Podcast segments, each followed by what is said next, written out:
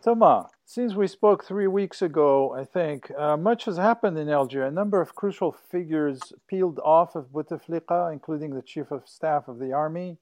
And mm-hmm. then finally, two days ago, the president officially resigned as of April 28th, if I'm not mistaken, bringing mm-hmm. his 20 year rule to an end, along with the promise of presidential elections after a three month transition period. A lot has happened, and yet the people of Algeria are still in the streets. Mm-hmm. Why, after this ostensible victory, why are the people still in the streets as if nothing had happened? Well, things have happened for sure. And I think that people in the streets are acknowledging that they actually managed to defeat Bouteflika. So this is a victory, as, as you have said. It's clearly uh, a major victory, but it's a victory, it's one battle, and a revolution is also, in a way, long-term offensive against the political order. It's a real war that they are trying to win right now. And this is the first major victory, maybe not the first one actually, because the first major victory was the simple fact of being massively in the streets to demonstrate the fact that the regime is not the only alternative in Algeria, that there is a people that is very much alive. No, Bouteflika resigned, and that's a major victory again. People will be in the streets tomorrow, Friday, because they want much more. They want the total defeat of a system, of the Nizam, of the regime, and it implies that a lot of people have to go after Bouteflika. As per the Algerian constitution, the three month transition period leading to the presidential election is to be conducted by an old regime hand and the head of the Senate, who's been there in this position for the past 17 years, by the name of Abdelkader bin Saleh. Tell us who he is and can he be really trusted, or is this a case of putting a fox in charge of the chicken coop?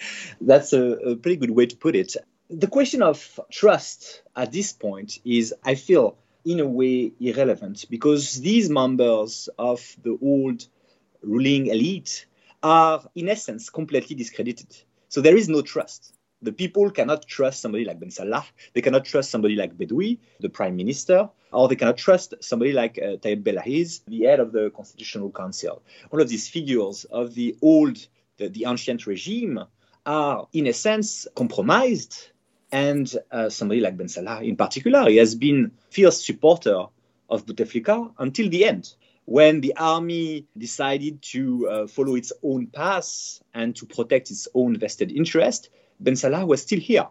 When the RND, his political party, the National Democratic Rally, bailed out and started to express its desolidarization, Ben Salah was still here. So he's somebody who has been part of Bouteflika's family for a very long time, He's definitely a member of the ancient regime, and there is no trust. There is no reason for the Algerian people to think that this man will, at any moment, meet their demands and protect their interests. That's very clear. So, for the next three months, the military seems to be in charge right behind Ben Saleh. How do you see the role of the military? You know, here in America, they say the military when they mean the army. In Algeria, mm. we say the army, the same thing. How do you see the role of the military when it really, in the past, had such a fraught and, and difficult and painful checkered past, shall we say? How do you see them operating behind the scenes? First of all, I think that it's fair to say that what they have been doing over the last uh, two weeks was pretty outspoken. They were actually uh, intervening publicly uh, in the media, and Gaid Salah, when he realized that Bouteflika was in a way uh, impossible to save, I mean, intervened in the media and made it clear that he was in favor of his uh, departure, of his resignation. So the army has played a very ambiguous role I think that it's important to say that the army has not won. The army, or at least the high ranking military officer, have not won the battle. They have lost, and they are trying to minimize their defeat because they have been supporters of Bouteflika. Somebody like Gaid Salah, as an Algerian activist uh, recently said on a French radio program, was married with the Bouteflika family for 20 years. So Gaid Salah played this card until a, a certain moment, and realized that since they were losing, he might as well uh, minimize his loss. So the high ranking officers in the army right now are playing a partition that is very defensive partition. They want the Algerian people to come back into some kind of constitutional path in order to limit the consequences of this revolution. This is a very reactionary strategy. At the same time, and it's also important to emphasize this second element, the army is historically legitimate to intervene politically in Algeria. They have a revolutionary history, and they have a, a duty to protect both the nation and the people and the state. So the, intervention of the army is at the same time and this is kind of contradictory, legitimate in the sense that the army is an institution perceived as being above the political field of the political game, that is in charge of protecting the whole nation, and a very private institution controlled by a bunch of military officers, high ranking officers, generals, who are protecting their personal interests. These two aspects are uh, to be taken in consideration. We have seen how democratic institutions anywhere, including in this country, are vulnerable against entrenched interests and corrupt power elites. Uh, certainly, this country is in the thick of a, a major, major situation. How strong or fragile are Algerians' institutions uh, right now? They've been wedded to the regime. How do they stand currently can they deliver a legitimate transition as they stand right now? That's a very good and difficult question.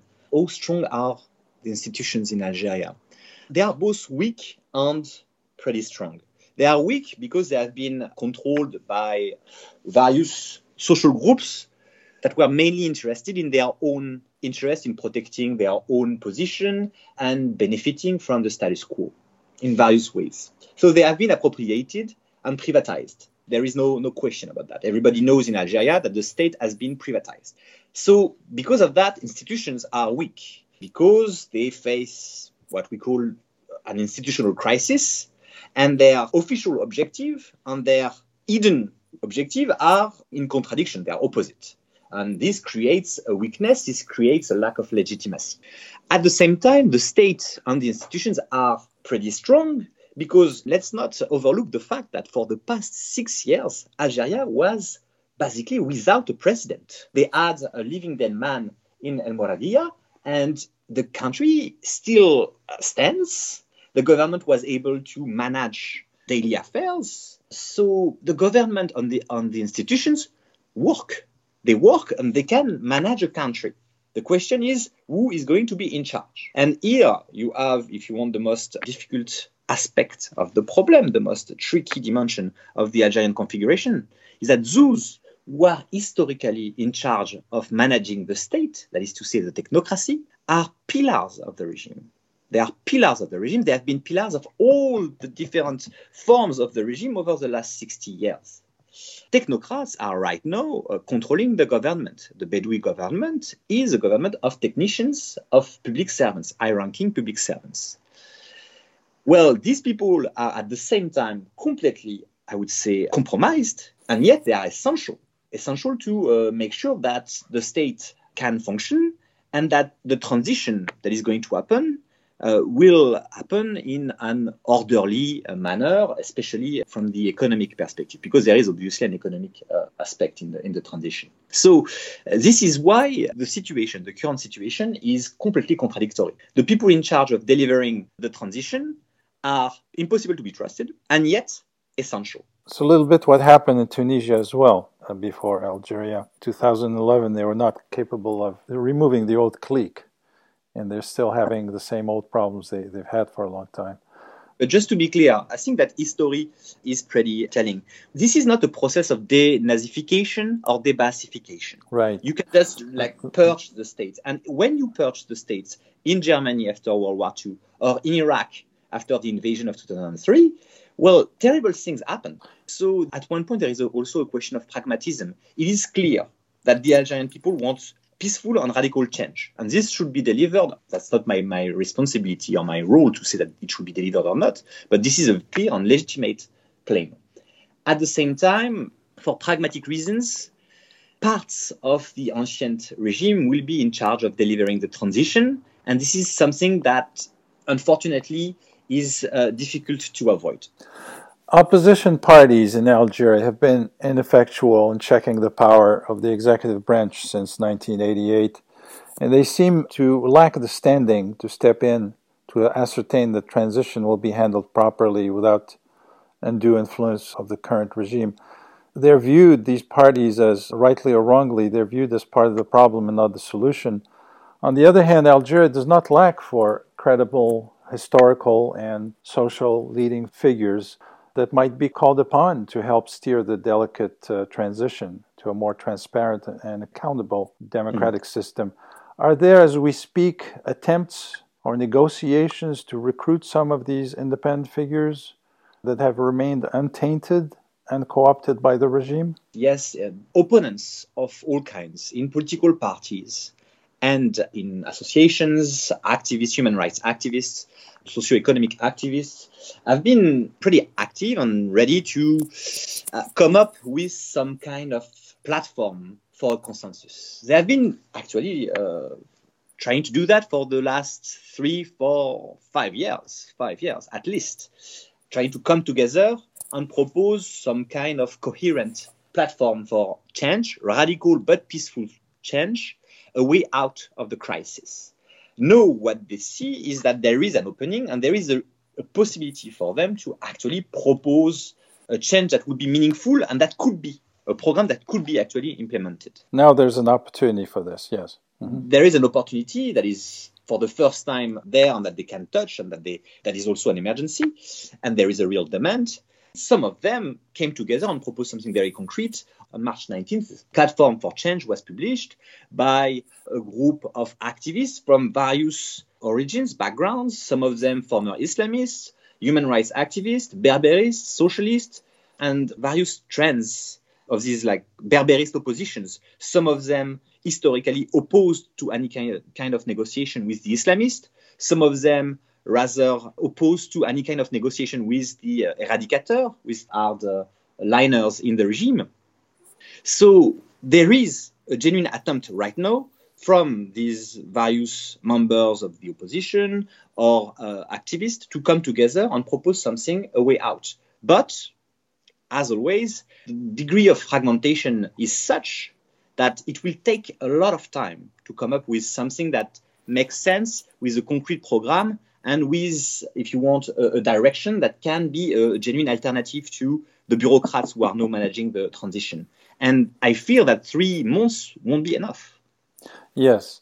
So you mentioned something that's interesting. It was referring back to the terrible years of the Civil War in the 1990s. And uh, you're saying some of these people and, and certain Berberist or so called Berberist parties will not talk to one of the extremes, one extreme being the, the violent Islamists, and the other pole would be the hardliners within the regime who are eradicating the Islamists. Mm-hmm. So some of them are refusing to talk to the most violent factions. So that civil war is still very present in people's minds. It's still a major split in the body politic of Algeria. Well, actually, what is interesting with this platform released on March 19th is that among the people who signed it, you'll find Mourad Dhina, who is a former leader of the Islamic Salvation Front, and Belabbas, who is the current leader of the Rally for Culture and Democracy. Right. And Belabbas and Mourad Dhina are in a discussion, and they show sign that they are ready to overcome the divide, overcome the legacy of the Civil War, and create a political discussion that is maybe agonist, but not purely antagonist, where the goal is not to destroy the enemy, and we can live and discuss in the same polity and share a common citizenship or a common sense of uh, belonging, while having very different ideas. And this is something new. And, and the fact that members of the, of the Islamic Salvation Front and former eradicators or former supporters of this strategy of the regime are now ready to speak in order to find a solution to the crisis. So, in your assessment, three months will not suffice to bring about the transition that people are in Algeria demanding. Algeria is, would be hard pressed to deconstruct and reconstruct in three months the, the 57 years of autocracy and then failed democracy. All of this takes time. And I feel that we, especially when we look a posteriori at the, the period of decolonization, we just underestimate what it takes to just change completely a system of domination. Transitioning from colonial rule to a free, independent, sovereign state takes a lot of time. For this free, independent, sovereign state to be actually democratic, it takes a lot of time. We tend to forget that for the French state to become a liberal representative regime, it took more than 80 years. It took more than 80 years. These transitions take a long time. And revolutions, they are not like magic moments. Yeah. The transition from Tsarist Russia to USSR didn't erase suddenly all the authoritarian structures characteristic of the Russian state. Soviet Russia is largely a continuation of the Tsarist state. Same authoritarianism, same form of violent policing. So my point is, all of this takes time. There is a political temporality. There are public discourses. There are also popular expectations. Everybody wants in a way, a return to normal. They want their expectations or claims met as, as soon as possible. But genuine transformation of the system of domination in Algeria will take a lot of time. And the, the reason to be optimistic is that activists in Algeria have been fighting for so long that I think that they have shown their resilience. They have shown that they can uh, keep fighting and deliver an actual transition, even if it takes much more than three months. Since 1962, Algeria, like most newly independent Arab countries in the region, those that were not uh, monarchies, mm-hmm. uh, they've been dominated and ruled by the military. This sounds like the best chance for Algeria to finally cut the umbilical cord mm-hmm. and to try to arrive at a more representative democratic system. But following the terrible backlash from the Arab Spring in Syria, in Egypt, in um, Bahrain, chaos in Libya and Yemen, can the Algerian military, unlike militaries in those other countries, finally become a real, genuine professional army strictly concerned with military affairs like defending the physical integrity of the nation?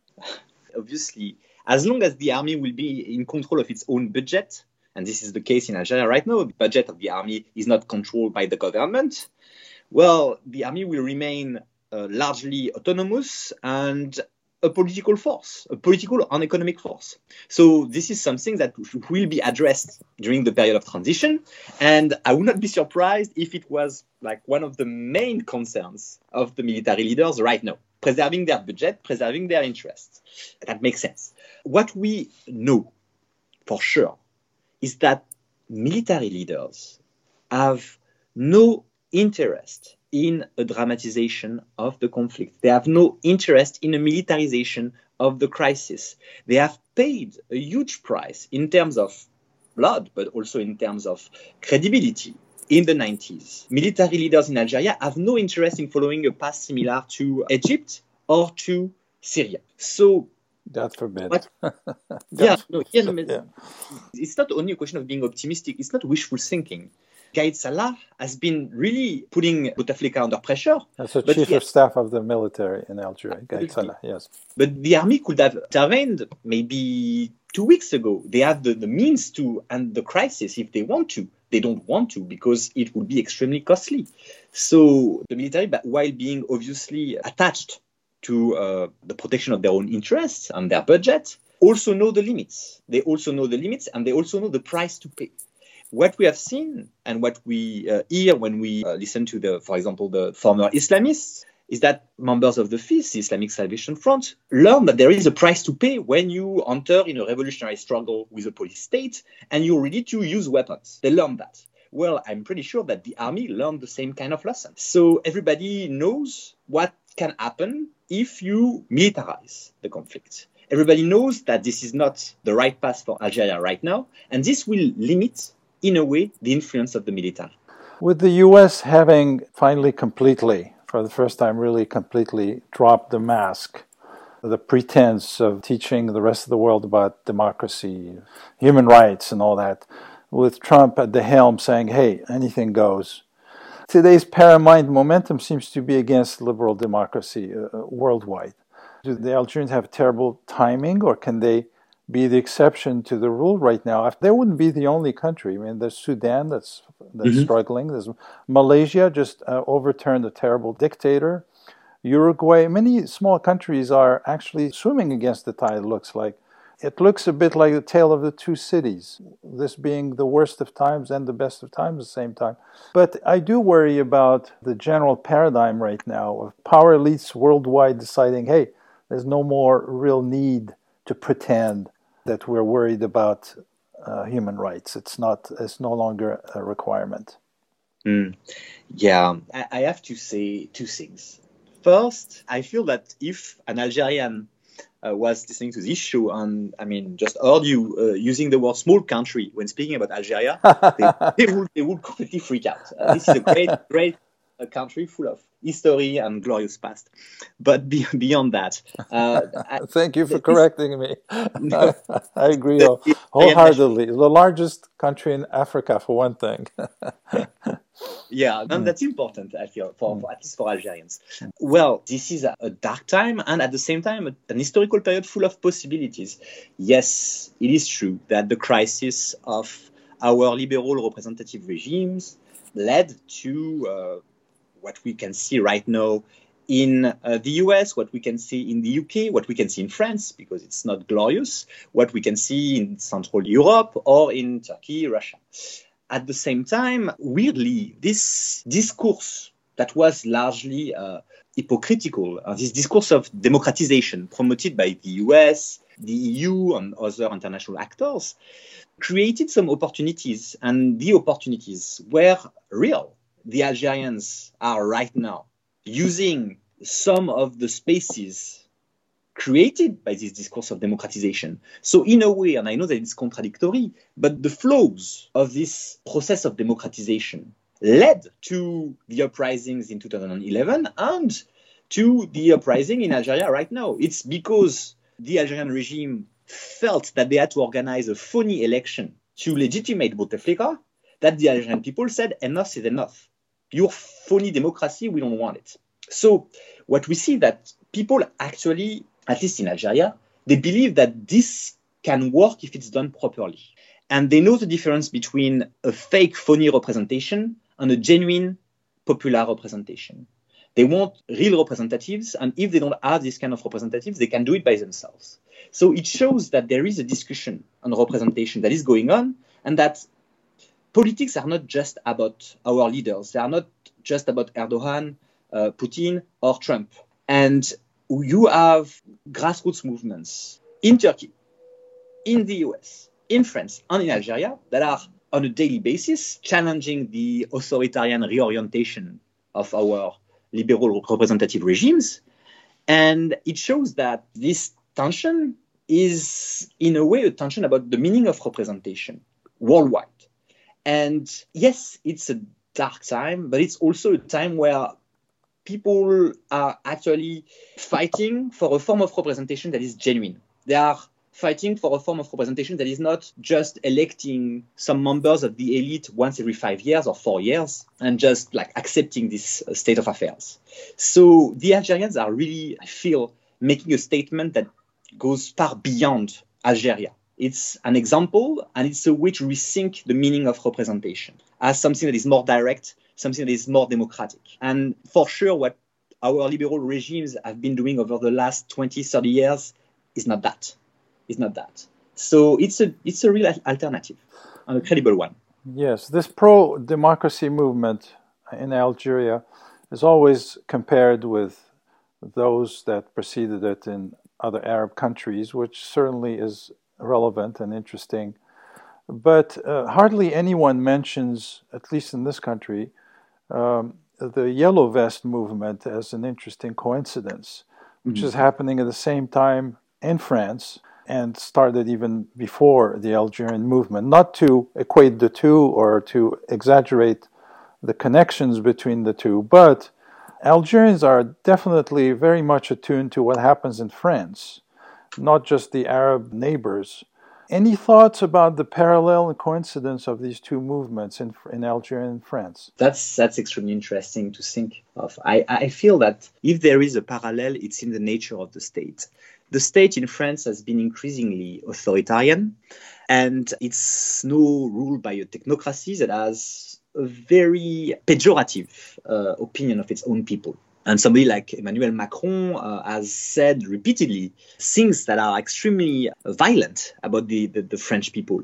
And when I hear Macron, sometimes I think, well, this could be Sellal, or this could be uh, This could be one of these former prime ministers in Algeria who have been ousted by the crowd.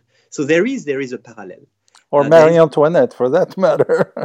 yeah. It sounds a little bit like Marie Antoinette. This is the same kind of, of contempt for the population. The thing is that for Marie Antoinette, if you want, it's kind of normal. She's she's a queen, she comes from Austria, she has no link whatsoever with the French people. And this is something that is widely acknowledged in the ancient regime. In 2019, we live in a, in a world where democracy is at least a widely shared paradigm, people understanding differently, but it would be impossible for Putin to say, I'm completely different from my people. I have nothing to do with the Russian people. Putin could never say that. He's not an aristocrat. So, to come back to France and Algeria, there is this contempt, there is this violence of the bureaucracy, of the technocracy, there is this economic restructuring, there is a police state that draws on a state of exception that is never ending in the name of the war on terror. In both cases, in both cases, the main difference, if you think about it, is in the movement itself, is in the difference between the Gilets jaunes and what the Algerians have done. I'm not against the Gilets jaunes per se, the yellow vest. I'm not against their, their, their claims or their revendications, but the main difference is that the Algerian Algerian protesters were able to defeat their police state by drawing on a form of self-organized non-violence a form of self-discipline that is absolutely remarkable and almost unique. And you can see with the yellow vest in France that French people who are usually presented as people that is used to protesting, they don't have the same discipline. They don't have the same understanding of the stakes. They don't have the same understanding of the nature of their own state. And this is the main difference. Algerians, I feel, were completely aware of the real nature of their state. And understanding this knowledge is what allowed them to defeat the police state and what gave them these uh, preliminary victories in this revolutionary process. That was a good comparison and contrast, but do you feel there's any symbiotic relationship between the two that they're kind of watching each other and, and sort of encouraging one another subconsciously? Subconsciously, I don't know. I don't think that there is any kind of symbiotic relationship. There is clearly some kind of common temporality, but the forms, the practices are extremely different. I think that the, the main commonality is clearly the state, the structure of the state, the discourse of the state, and the expectations, the popular expectations when it comes to what the state should do in terms of redistributing wealth, for example. But when it comes to the actual movement, I feel that what is happening right now in Algeria is truly exceptional. Yeah, the reason I, I, I ask these questions is I remember back in 2011 seeing unspoken and even not analyzed by many people in the, in the media uh, connections between what was happening in the Arab world mm-hmm. and what was happening here with the Occupy movements. Mm-hmm. They were treated as if they were completely separate, but I, I was seeing some connections there. Yes, I, yeah. I feel that you're right, uh, at least from the, the Algerian perspective. I should, I should emphasize the fact that Algerian protesters know very well how global politics work. Mm. So their performance is not only about Algeria, it's also a performance for the world. So from this perspective, they speak to uh, a French audience and a global audience. So this movement is clearly uh, inserted in a global in a global environment, especially in the media. Then, in terms of circulation, there are forms of solidarity between Sudan and Algeria, between Morocco and Algeria, and also obviously between France and Algeria. That makes sense. Algeria is globalized. There is a huge diaspora. So there are connections, there are forms of solidarity. And, there, and there's also a huge contingent of Algerians in France obviously. Yeah. So that creates that creates a link. I know that many uh, Franco-Algerians or binationals living in Europe went back to Algeria because for them it's it's it's a moment to express a, a very important part of their identity and to be proud of this half or maybe more, maybe less, I don't know, uh, part of what they are politically. And this creates obviously a form of I don't know if it's a symbiosis, but very strong relationship between the south of the Mediterranean and the north. And what you just said about um, Algerians performing for the world also makes sense to me. This is, after all, a country we always joke about ourselves that we're trilingual illiterates, if you please. Yeah. Not just not just illiterate in one language, not two, but three. Uh. Those three being French and Berber and Arabic or Algerian Arabic. But really, you, you saw throughout these weeks, of past six weeks, signs in three languages, including some in English. So they are playing this also to the international uh, audience out there.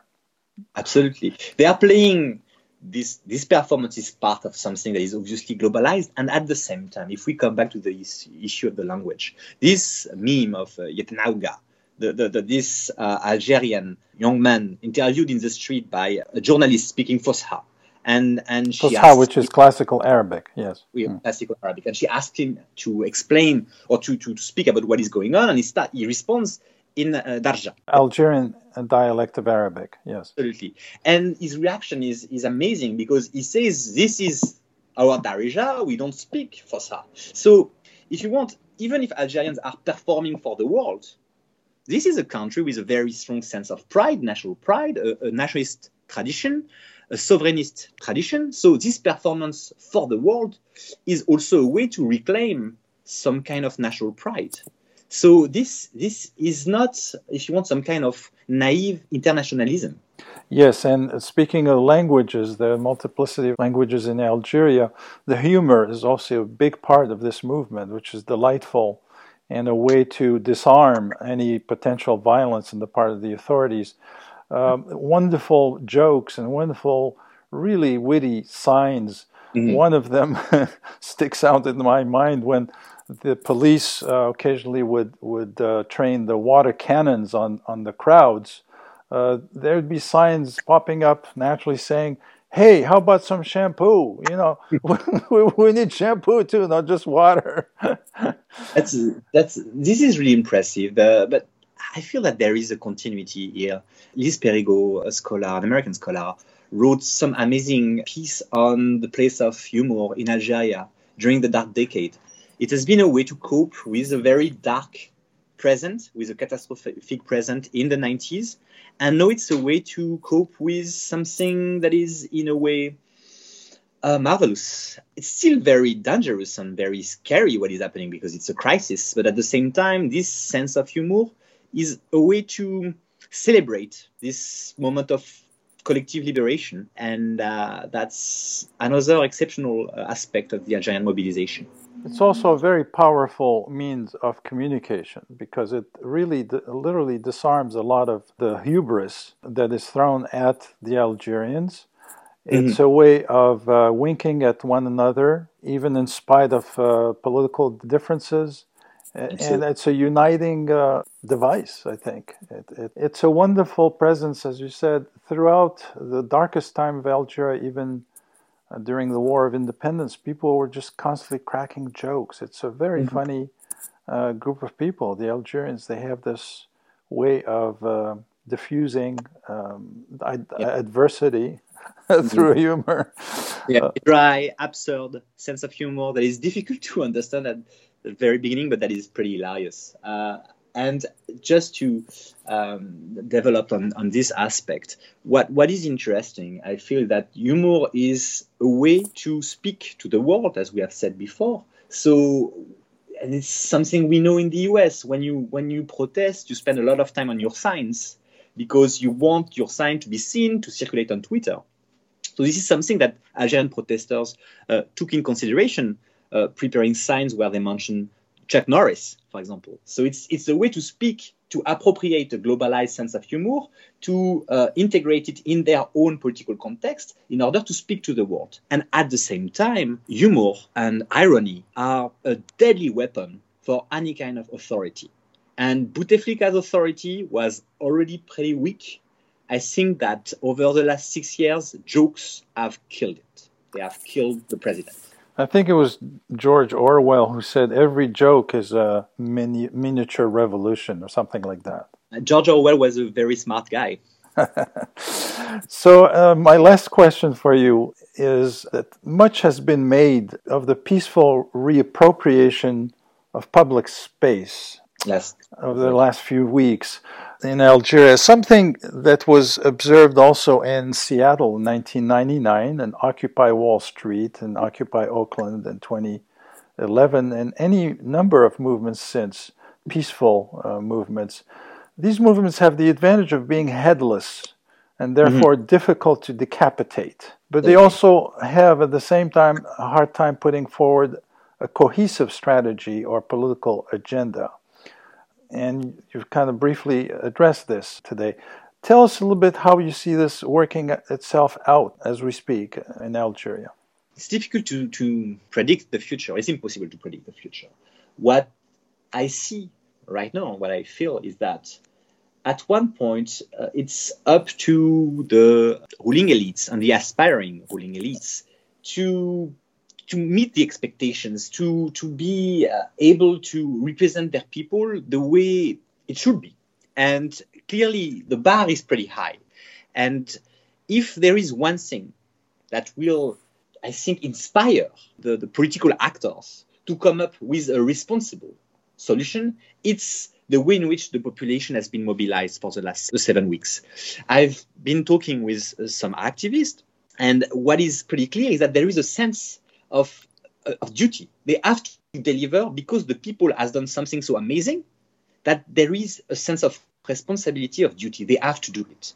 So I believe that at least among the circles of responsible activists, political opponents, uh, human rights uh, activists especially, something will come up, something that makes sense. And I would not be surprised if it's organized around the figure of uh, Mustafa Bouchachi, the former head of the, the Algerian League for the Defense of Human Rights, who is one of these responsible, relatively charismatic figure that people can trust. And this is, I feel, a, a way out of the crisis and a potential path toward a meaningful representative system. So, so you see the current regime uh, being peacefully forced into accepting some of these social society elements into the transition uh, process. Oh, they, they, they, don't really have the choice at this point. They have, they have been defeated twice over the last three times over the last seven uh, weeks. First, they had to accept mm, uh, mass protest. Then they had to accept to uh, delay and then cancel the election. Then they had to abandon Bouteflika. It's three defeats in a row. When you start a war and you, you lose three battles, you will have to make concessions. You will have to make concessions. So they are going to, to make concessions. And among these concessions, I mean, integrating members of the so called civil society, or I would say uh, non discredited political figures, is a necessity. And they will not find civilian figures in the ruling FLN or RND, the, the, the, historical ruling parties, because these parties are completely discredited. So they will have to find these figures somewhere else. And I mean, a good thing for Algeria is that these people exist. Yes, the political field and political parties were largely discredited, but some politicians were, I mean, decent people with an expertise, with an ability to propose coherent ideas and coherent discourses. And yes, these people exist, and I think that the regime has the duty and is in a position where they don't have the choice. They will have to integrate some of them in the government, in the power structure. And again, I would not be surprised if uh, Mustafa Bouchachi and other figures of this human rights activism are uh, part of the, the solution because they have not been tainted, they have not been co-opted by, by the regime at any point. Yeah, yeah and they have they have also always advocated for peace especially in the 90s. So, I mean, uh, the thing with the human rights activists like Bouchachi that you cannot say this guy was a terrorist or this guy was an eradicator. He is clearly somebody who has always been in favor of democracy and peace in Algeria. So, how can you discredit this kind of person? It will be difficult. This is probably where the solution is, and this is also a trajectory that we have seen in Tunisia. Uh, Moncef Marzouki was also a former human rights activist, the first president of Tunisia after the revolution. Yes. And at the same time, it seems that more and more grassroots pressure on the media is also affecting positive change there with, mm. with a better chance for, for transparency. Yeah, absolutely. No, but at this point, since everything that has happened over the last seven weeks was positive, I know that we need to be cautious. We need to be skeptical, but I feel that wishful thinking and optimism is the best way to give a chance to the Algerian people to actually realize a genuine, complete, and, and ambitious revolution.